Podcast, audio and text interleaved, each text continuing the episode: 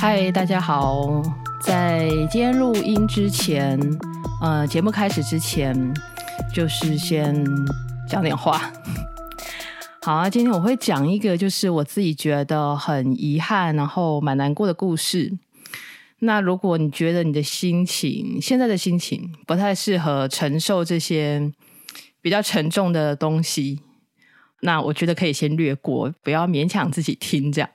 对，但是我蛮诚挚的希望，就是当你觉得自己可以的时候，回来听听看这一集，因为我们的一生中可能会遇过很多关于生命末期的遗憾，关于别人的生命末期的遗憾，但是很可能就这样淡化在我们的如常的生活之中。但这其实很重要，嗯，所以我希望当你觉得你自己的心情是比较啊、呃、强壮的时候，你再回来听看看。那当然，如果说你你发现自己会对于这一类的议题或是这一类的话题会有些排斥的的话，那其实也不妨想看看是为什么。那一开始，因为今天要讲的故事是一个真实病人的故事。对，那我讲一下我的背景好了，有没有想说大家想说为什么要讲这样子的故事？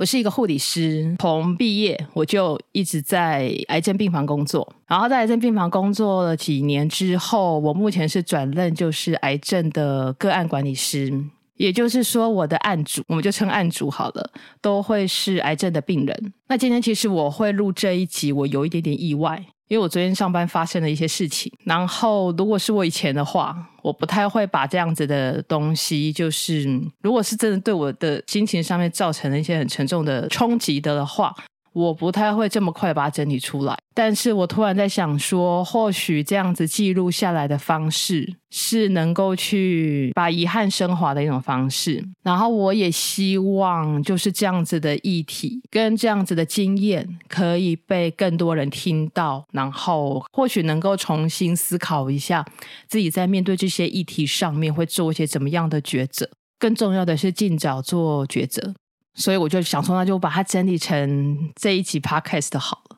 好，那昨天下午的时候，我就接到了一通电话。然后我在接那通电话之前，我其实在忙一些就是文书的作业，我就待在电脑前面。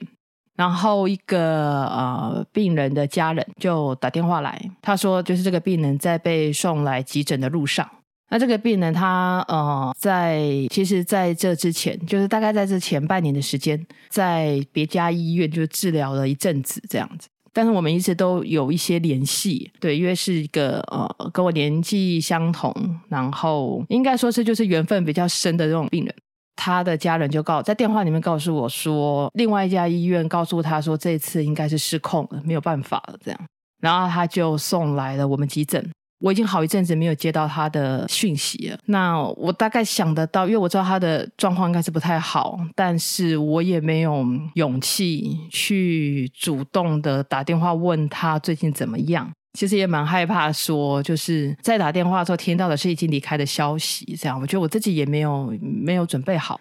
然后，其实我接到这通电话的时候，我心里面就很复杂嘛，就是就在想说，那我要怎么去急诊看他？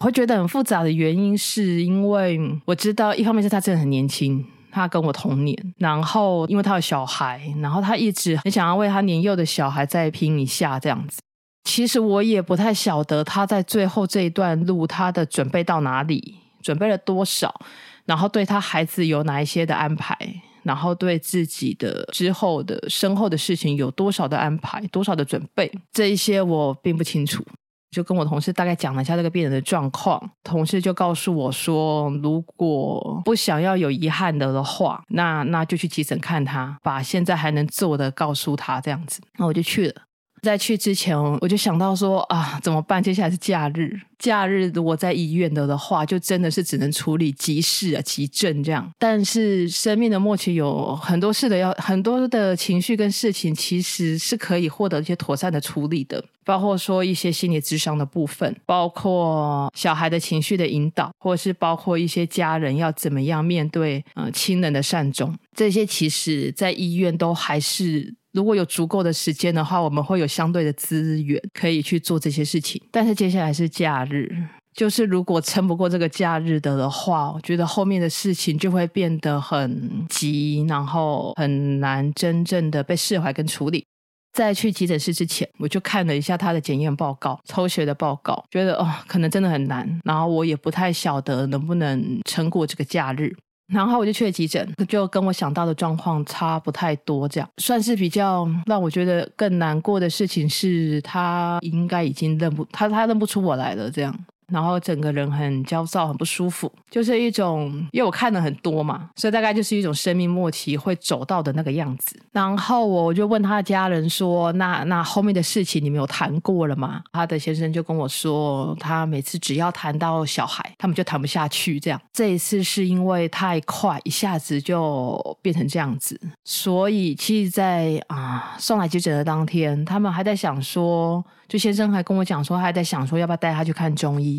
结果状况发生的太突然，所以就是他们连健保卡都找不到，然后就坐救护车过来了。然后其实我听到更难过的事情是，就是他先生想要帮他很快的联络一些事情嘛。然后一些事情就是在那个手机里面才才知道这样，可他先生不知道他的手机密码，所以听起来是连这么细微的像手机密码的事情都还没有交代好的时候，就就没办法了，就失去意识了这样子。嗯，在录音的现在，其实我也不知道现在状况怎么样，但就算我知道，我觉得我也来不及再做些什么。可是我就心里面会觉得有些遗憾这样子。然后我觉得最难过的事情是，我看过他之后，我就问我自己说：“这就是我想成为的个管师吗？”因为其实我对我工作蛮有热忱，我就想说，我每天都在统计一些，就是我自己有的时候也很难找到意义的报表。然后我几乎花很多的时间在处理那一些看起来对我来说啦，我就觉得蛮心力如仪的一些活动。但我的病人在人生的最后却，我觉得他没有办法真正的安心，我也来不及为他做什么。然后他的家人还是很茫然。我是想要跟大家说，有时候就是关于生命的这些脆弱、无助、无常，可能只会很片段的出现在我们的日常当中。你目前想得到的遗憾，或者是你听得到的遗憾，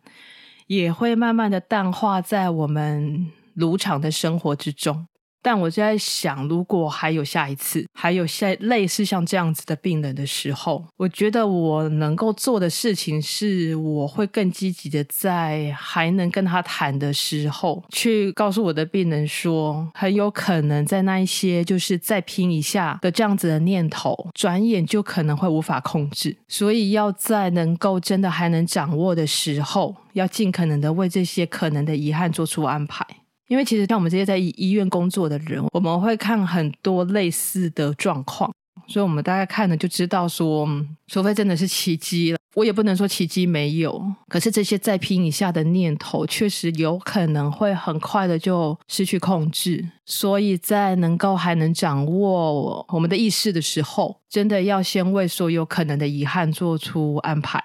最后就是，我一直觉得我这礼拜就没办法出新的集数。然后我也希望我能够找到一些方法，让我自己可以稍微把这些东西化成是一种力量。那我想做出这样子的一集 podcast，或许就是能够帮助我从这些复杂的情绪之中更有力气，然后让我在这些遗憾当中升华成力量还有影响力最好的方法吧。这是我目前能够想得到的。